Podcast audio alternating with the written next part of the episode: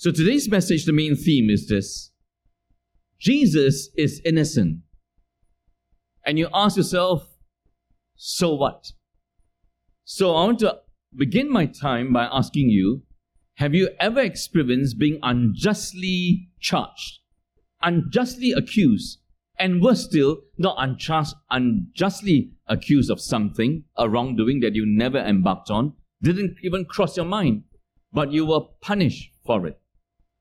And so I shared a few weeks ago, I do not know whether you heard of one of my greatest sadnesses was that Sec 1 in the school that I was growing up in, in, in small town Malaysia. Just after recess, right? And after recess, all going back to our classes, and the principal was walking around. And all of a sudden he said from the quadrangle, You, you, you, you, come down. And I was part of the you. And there I was. And he caught, he singles out for pushing. I say to you, out of innocence, I wasn't pushing. I was pushed. So I found myself standing among three fellows who were guilty of pushing, and I was pushed. But he was intent to discipline. And before long, I felt a smack across my face, which I've never forgotten. In front of the whole school. And Mona and I went to the same primary school and secondary school. It crossed my mind, how did a nice chap like that get smacked? I think so, lah. I'm just guessing. Because I was known as Mr. Nice from young, right? And up to this day, when I think back over thing, everything within me screams, I wasn't guilty of that. I wasn't pushing. I was in line. He just said, one, two, three, four. And the rest of them, you lah, you you and I ended up there. That is micro, so minute compared to what you're going to read about the Lord Jesus Christ. Because his accusation, the accusations against him, will lead you to the most unjust death in human history. So for me, it was just embarrassing, slightly humiliating. For Jesus, it was totally crushing an abandonment by God. So it all comes down to, in the final moments of Jesus' life, his death. What do you make of the purpose of your life? You won't understand the purpose of your life. You won't understand the meaning of your life until you understand the death of Jesus. And that's the connection. So I want to ask you the next thing, which is, what's your view of death? Hopefully, the next slide comes on. See whether this works does. And your view of death could be medical. You know, if someone passes away, a grandpa, a grandma passes away at home, what is it you have to do? You have to call in a doctor. You have to call in a doctor to verify that death. And the doctor verifies that death, no more pulse, no more dil- dilation. Yes, pronounced clinically dead. So you could have a clinical definition or view of death. Or you could have a religious meaning of death that death is actually nothing. You, you come into the world and then you live a certain time, and then whether it depends on how much good work you do or how much evil you do, and whether the, how the balance is off. And your next life may be dependent on what form you come in. And in some religious systems, that may be true. And I belonged to that when I was growing up. And so for some, it's just, um, oh, death. It's, it's nothing. When you die, you, you just, the spirit just goes up and joins up with the spirits up there that was very huge among the Greeks. That was very huge in Platonic thought. That when you die, your body goes to the grave, but your spirit joins up with a great being up there. Great being beginning with capital B. What the great being is, nobody knows. So you could take a philosophical religious view to death. Or you could take a natural view to death. What's natural? It's natural, natural to be born, natural to grow up, natural to grow old, natural to grow sick, and natural to die. And ultimately, death, ah, whatever lah. Whichever one you want to think, you can choose. Because as with everything in life, and including death, it's your view. It's not any objective view. There is no black and white. There's no absolute truth to life. If there's no absolute truth to life, there is no absolute truth to death. It is whatever. And whatever became so big in Singapore, I keep saying this, that I do not know, a few years ago we came up with a drink called whatever. You Remember that? Because when you go and people ask you what drink you want, don't know lah, whatever. So they made up a drink for you. Should you approach life that way? When you look at the death of Jesus, it's not whatever lah. Chapter 23 has this broad outline. The trial of Jesus, then the crucifixion of Jesus, and then finally the burial of Jesus. And so the trial, we began our Bible reading with this. Then the whole company of them arose and brought him before Pilate. Who is the whole company? Who is they in verse 2?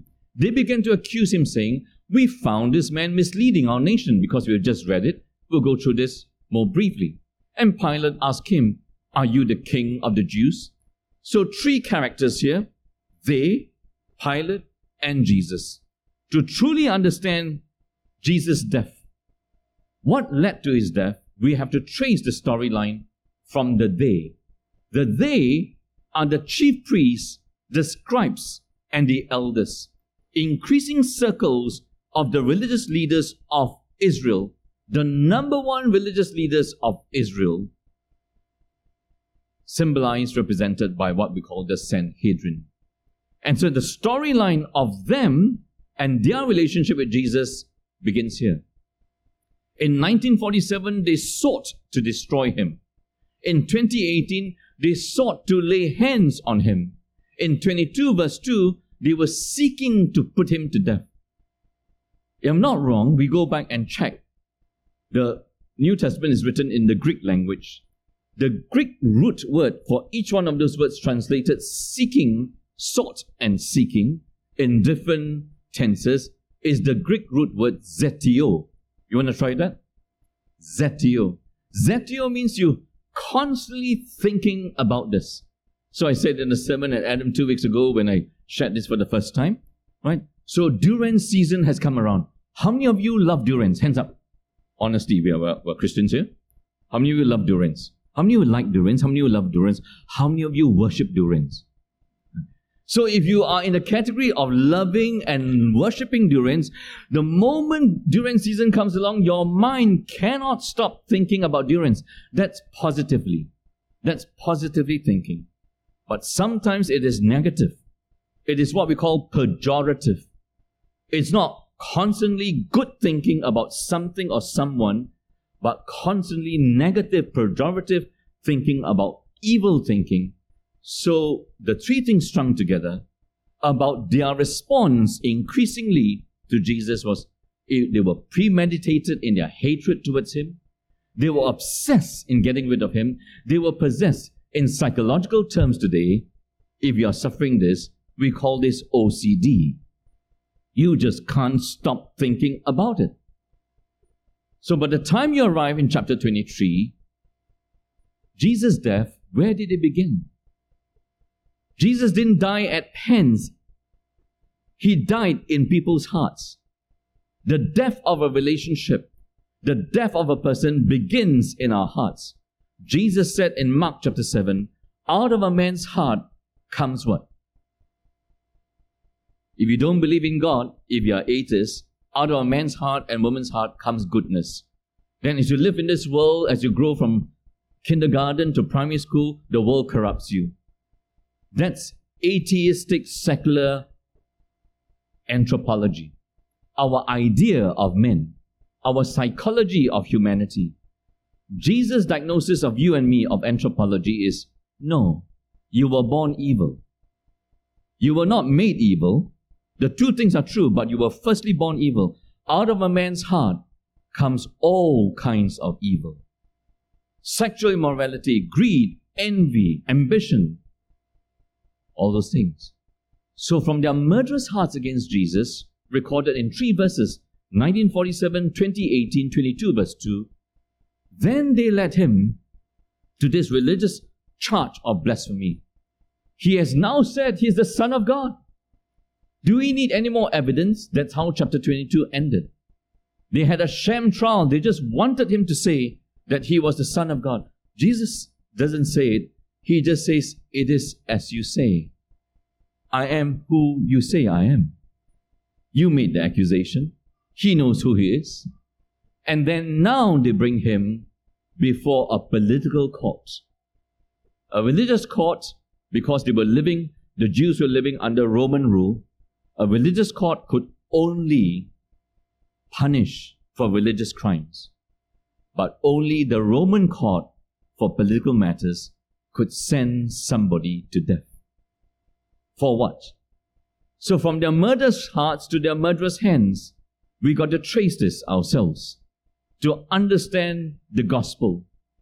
We firstly demonize pe- people in our hearts before we destroy them with our plans. You have to understand that of yourself. You have to understand that of the crowds before you understand Jesus and his implications for us. So, Jesus' death, where did it begin? You must never underestimate what? The bitterness that you may have in your heart when there are failed expectations. And a failed expectation and derail entitlement. And so, what failed expectations? Jesus had failed the expectations of Judas. Because he, like the rest of the nation, were expecting a powerful political military Messiah Save us from Rome. Rome is our greatest problem. Rome is our greatest problem. I want to ask you as I just ponder there with you. What do you think is the greatest problem in your life that's stopping you from full happiness? The greatest problem in life. Some of you may say, is my younger brother. It's my younger sister. Some of you may say, by the time you're as teenagers, the greatest problem in my life is my father. Everything I ask him is no. Every, the greatest problem in my life, my mother. Anybody who stops you from your idea of happiness in a day, you will start to build up something against them. So never underestimate the bitterness in your heart, the angst in your heart, the anger in your heart when you have failed expectations. The failed expectations were growing from Judas personally to the crowds and derail entitlement. For the religious leaders, how dare a small town rabbi, how can a small town rabbi speak with more authority than us, do miracles that we can never do, which we can't deny, as much as we can't deny what, what uh, John the Baptist did, did. We can't deny what Jesus did. But what is it that really irked them, the religious leaders? What really irked them was how could a small town teacher from Galilee be more popular than us? It was their popularity, it was their rank and applause of men that was. So never underestimate when somebody stands in the way of your recognition. Then we zoom in as the account gives to us in summary form Pilate and Jesus. Three times he says this and recorded for us. 23 verse 4, I find no guilt in this man. 23 verse 14, I find this man guilty of nothing. I just pause there. Guilty of nothing.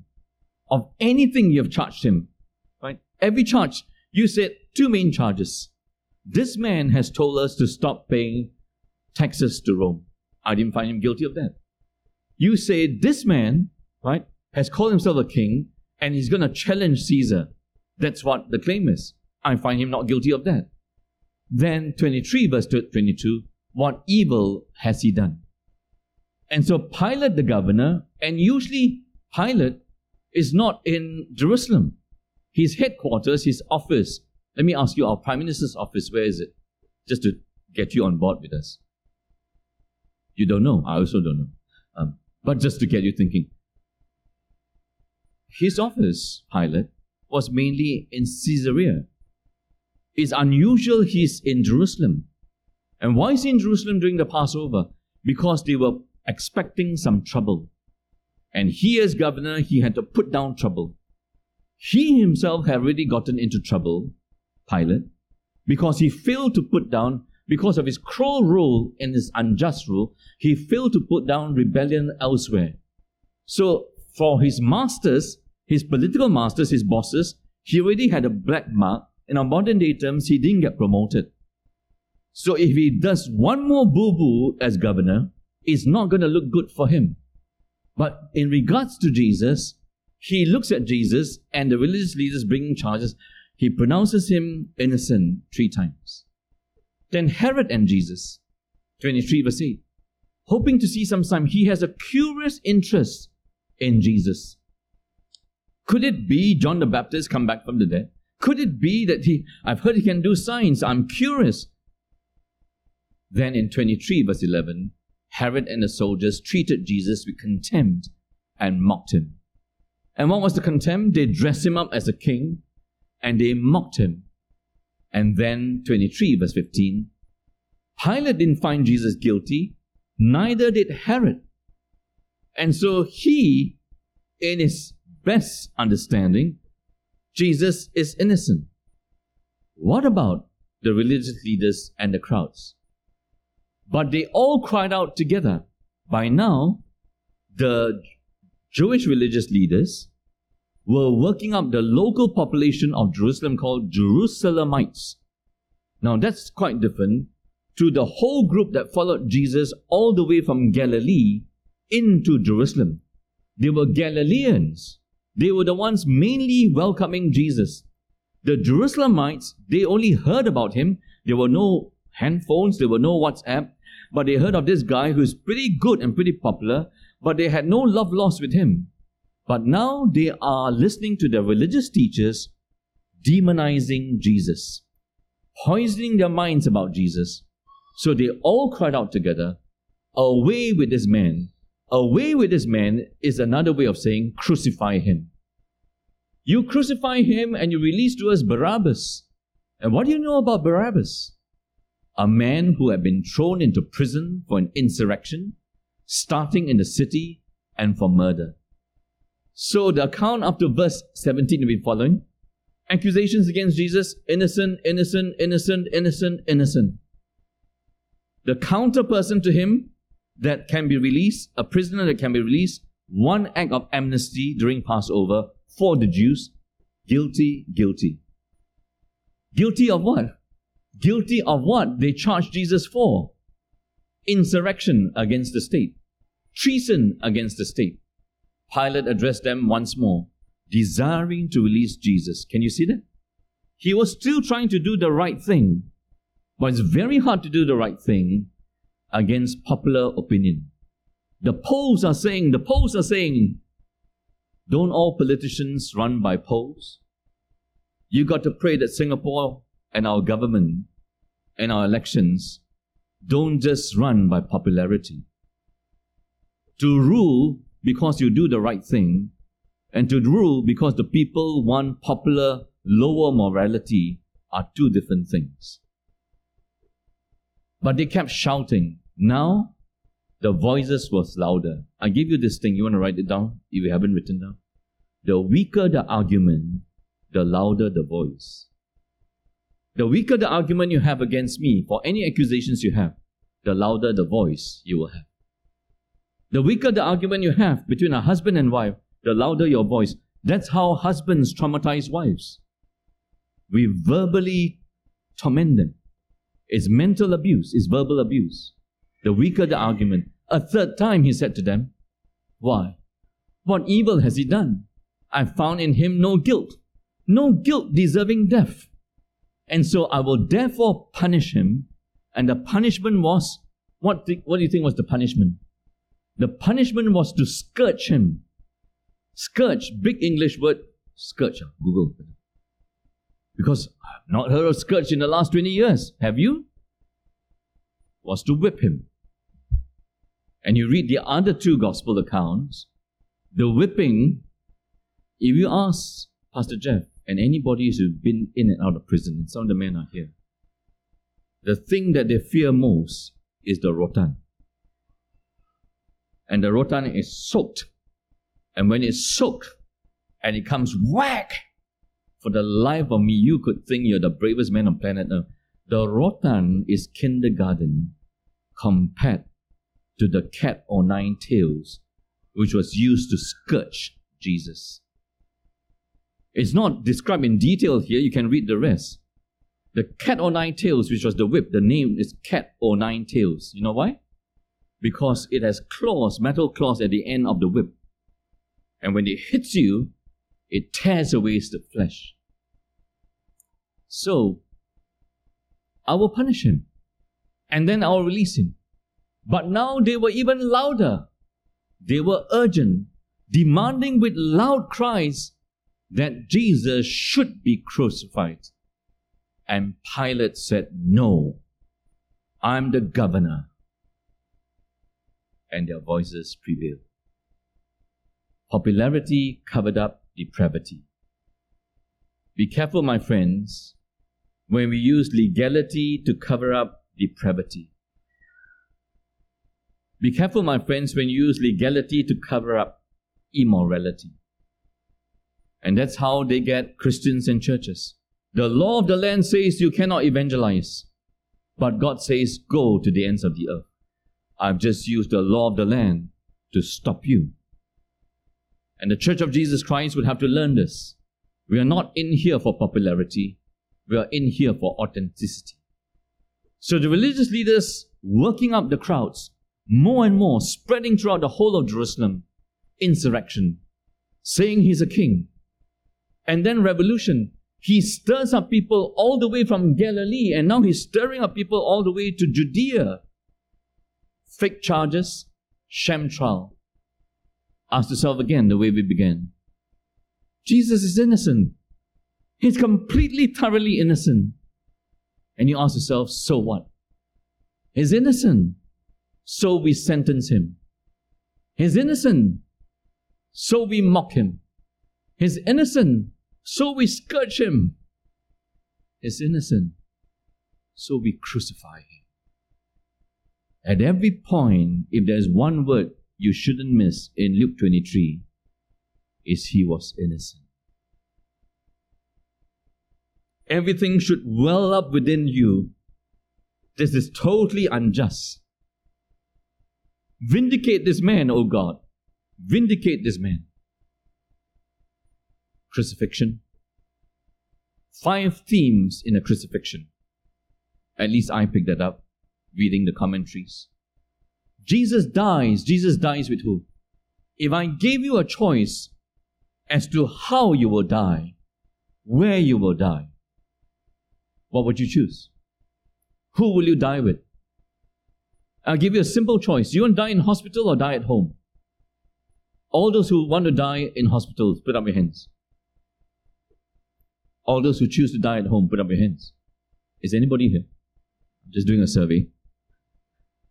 How many of you want to die among crooks? He died among the unrighteous, the criminals. Secondly, the crowds stirred up by the religious leaders completely reject him. Louder and louder and louder, and only one OCD thought crucify him, crucify him, crucify him. But the heart of the matter, Jesus now is innocent again. And who will pronounce him innocent? Then creation bears testimony to Jesus. Creation will bear true testimony to Jesus because men, creatures, all bear false testimony to Jesus that kills him on the cross.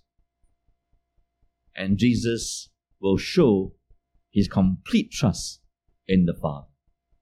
It's a very huge portion, but those are the five main themes that must come across. Let me explain them as best as I can in brief. The crowd's complete rejection of Jesus. The people watch. Have you ever watched things as a bystander?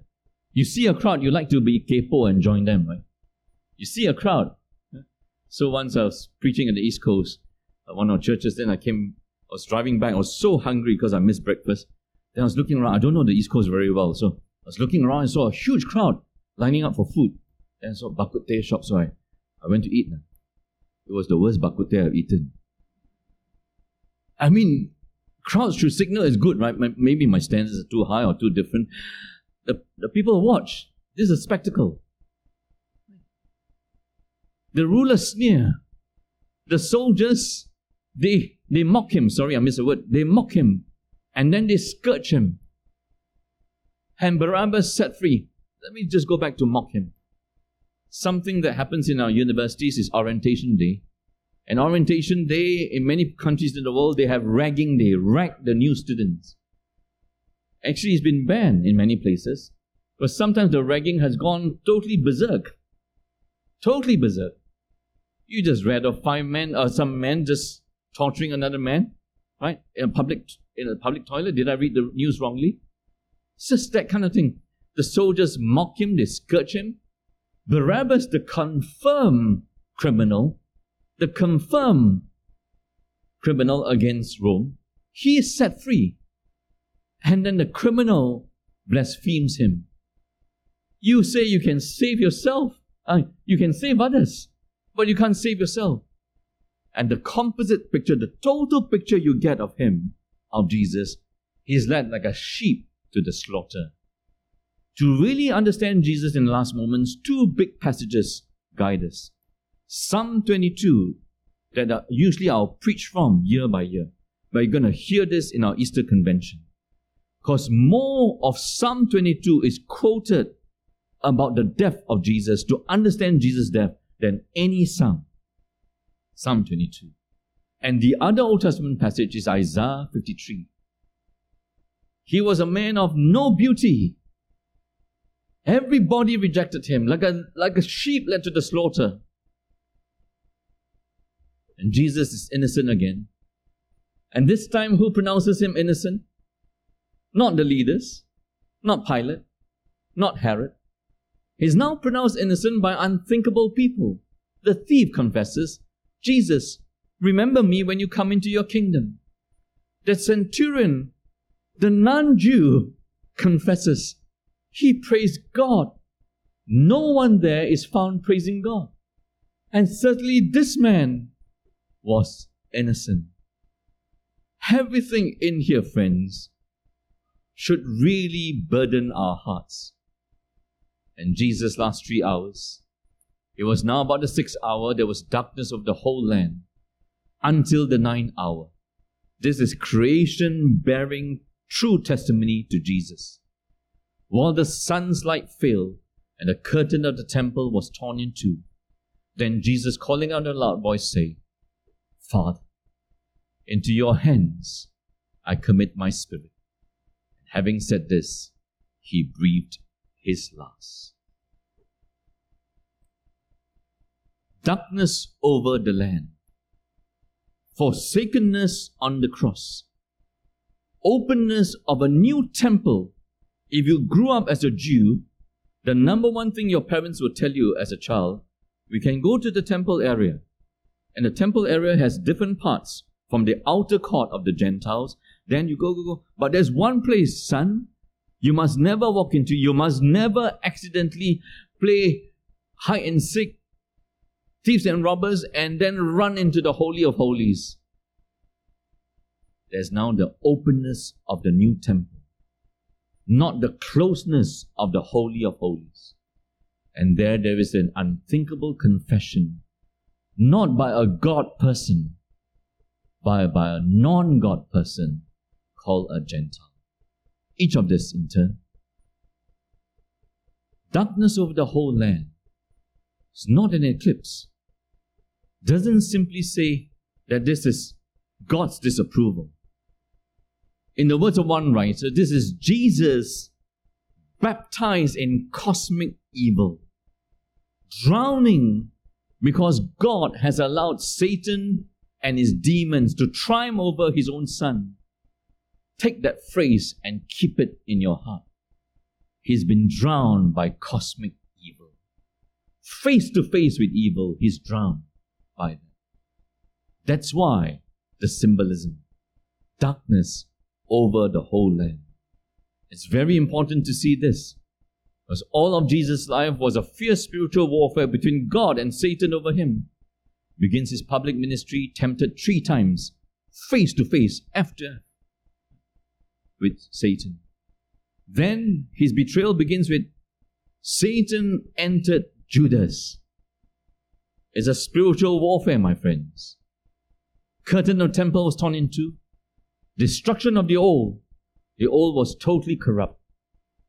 The temple was a temporary meeting place between the holy God and his unholy people. And the only way a holy God could entertain a long term relationship with unholy people was through a temple system with priests, earthly priests, offering the blood of animals, pointing to a permanent priesthood and a permanent sacrifice. Jesus is that permanent priesthood, is that perfect priesthood, and Jesus is that perfect sacrifice for the permanent temple or access to God. He opens the way to God. The curtain is torn from top to bottom. Is there a curtain here? We should hang a curtain for dramatic sake. You want a, a curtain is hanging. You want to tear it because it's so old. You tear it from where to where? You tear it from bottom to top. You know have you have no ability to tear it from top to bottom unless you have an, a forklift that can lift you up. It is God who has opened the way. And having said this, he breathed his last. So we ask ourselves, was Jesus' life taken from him? Or was Jesus' life given by him? Was he killed? Or did he die, offering his life as a sacrifice for us? Some passages will say they killed him. Acts chapter 2 is going to say that.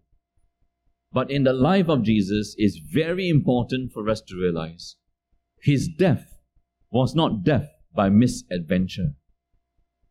He wasn't merely a pawn, he wasn't merely a victim, and in Hokkien Bo Pian law, got killed law. No. Jesus is his masterful control and he chooses to breathe his last. You ever seen somebody die? In my work as a pastor, we see a lot of that. Maybe eh, not as many as doctors see, or nurses see, or healthcare workers see in ICU. But the first time you witness somebody dying before your very eyes, breathing their last, is that they are trying to keep themselves alive. Jesus willingly gives him his life in obedience to the Father, in love for you and me and all his acquaintances and the women who had followed him from Galilee stood at a distance watching these things. So as you read this, right, this account actually is quite kind. But it's actually at the foot of the cross at a distance is women, women everywhere, and men nowhere. Why is that important? Because a woman's testimony is not credible in a Jewish court of law. So, yes, we were eyewitnesses of his death. And yes, we are going to be eyewitnesses of his resurrection. But in our language, it's not going to hold water. It's bo pakai. Now there was a man named Joseph from the Jewish town of Arimathea. And what else do we know about Joseph? He was a member of the council. But he, unlike the majority he was a good and righteous man. He, like Nicodemus, only two of them are singled out as good. He, like Nicodemus, right? What did he do? He had not consented to their evil decision and action. He was looking for the kingdom of God. So here is man looking, here, here here's a Jewish leader looking for the consolation of the kingdom of God. This man did the most dangerous thing. What's the most dangerous thing you la- did last week? What's the most dangerous thing you've done in your life ever? The most dangerous thing to have done was to walk up to Pilate and to ask for the body of the man that was just crucified. And then he took it down, wrapped it in linen, linen shroud, laid it in a tomb, cut in stone, where no one had laid. Do you think he could have just ended there, laid him in a tomb and no need the rest? This was a virgin tomb, an unused tomb. Only the rich can afford tombs. And where's this happening? It's happening in the richest city of Israel, Jerusalem. Jesus is an outsider. He will not have a burial ground. not specific to himself. They will take down all those bodies and dump them in an unknown place. But Joseph of Arimathea comes and he gives him a tomb, unused, because he's rich. Women, not credible, not credible witnesses or in God's purposes. God will turn them into incredible witnesses. We'll see more of that next week. So please come next week. And when evening had come, since it was the day of preparation, that is the day before the Sabbath, you know there's a burial crisis. It's not so pronounced here, but in the other gospel it brings it up. Have you ever faced a burial crisis? You may face a burial crisis if your loved one passed away overseas. You know how much work you have to do if your father or mother or brother or sister died overseas to arrange to bring the body back? What was the burial crisis for them? The burial crisis was the clash of two laws. And what were the two laws? In Jewish law, if someone guilty of a capital offense is put to death and their body is exposed on a pole, you must not leave the body hanging on the pole overnight.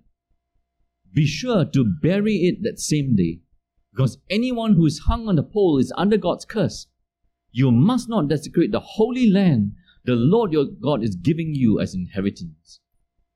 And so, in Jewish law given by God in Deuteronomy 21, you mustn't leave a body on the pole. In Roman law, the Roman authorities denied burial for those crucified for treason. So God's law says, bury. Roman law says, you don't touch it. Because we are going to make a spectacle of every treason every insurrectionist. And so, Jewish law and unburied corpse defiles the land. Roman law, denial of burial. The Sabbath is near. This is an unsolvable crisis for women who are not local Jerusalemites. They got no networking, they got no phone, they got no one to call, help us.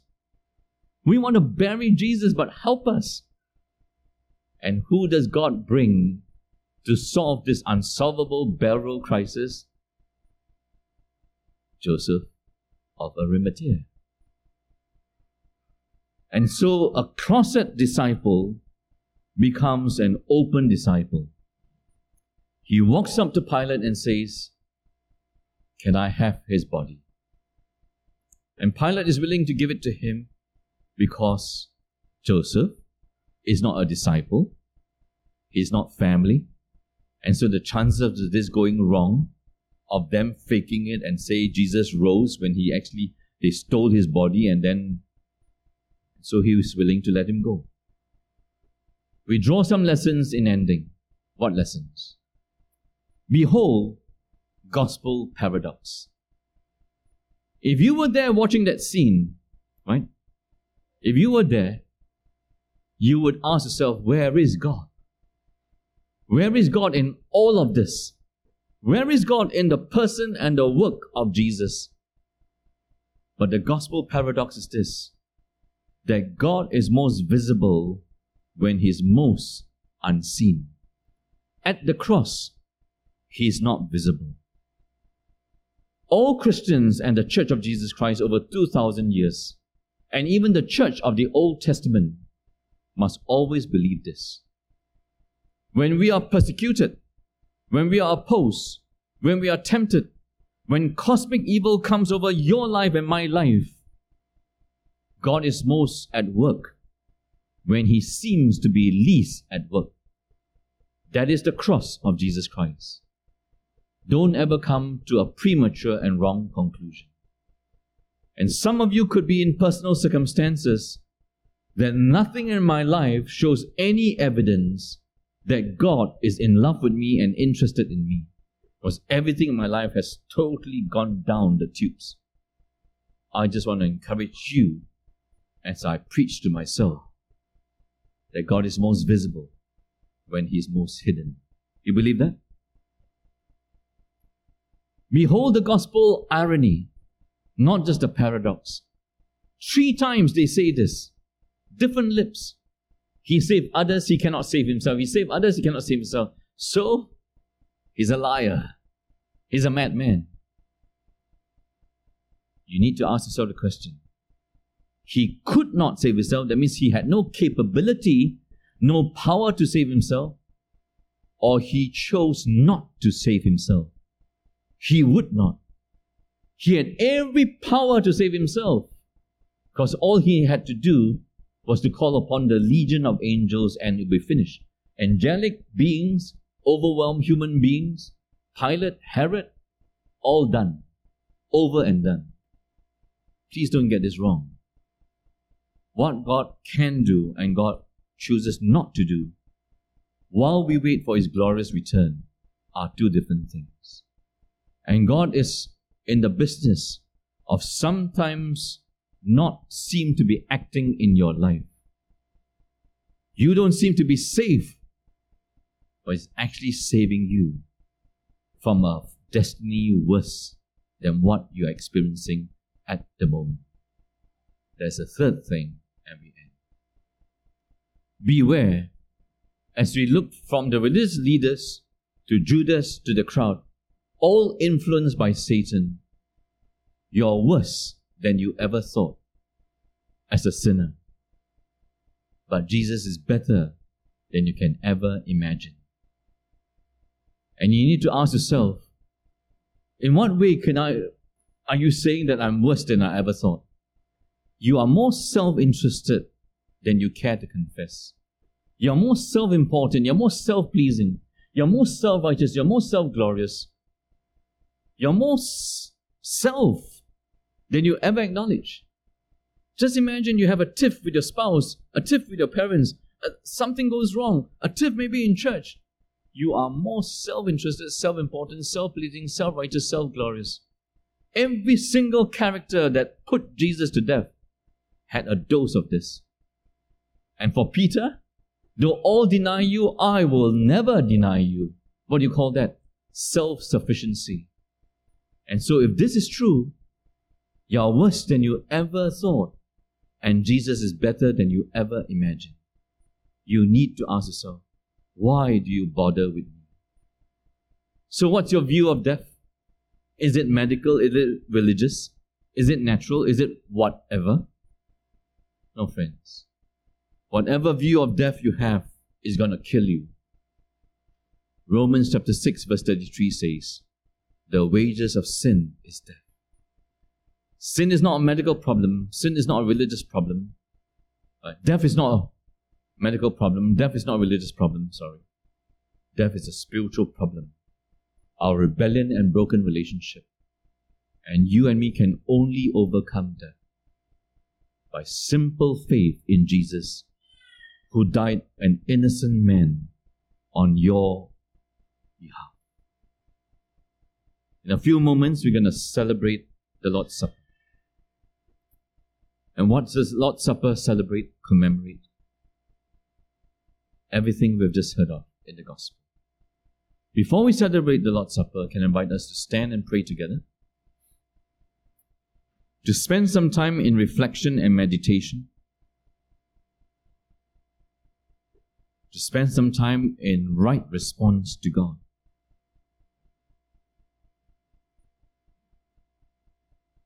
that God has spoken His word about the last moments of His Son, that we might truly understand the meaning of Jesus' death. And from understanding His death, truly understanding, understand the meaning and purpose of our life. Spend some moments reflecting because we are worse than we ever dare to confess. That we can get so bitter in our hearts when someone, or worse still, God stands in the way of our expectations. God derails our entitlement to happiness our entitlement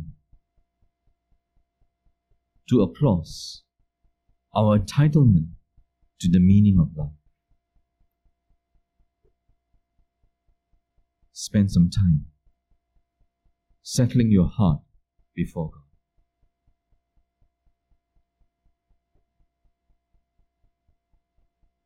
Now spend some time beholding the beauty of Jesus. The humility of Jesus that prevented him from pronouncing himself innocent, but trusting completely in the Father to declare him innocent and to vindicate him. Run to Jesus, believe in Jesus, and find salvation not in self, in self effort, in self righteousness, but in His, in His righteousness. Oh Lord Jesus, you are to be believed, you are to be exalted, and you are to be worshipped. Save us from ourselves, save us from our sin, and save us from Satan, that we might live in fullness of life as we step out in faith to believe in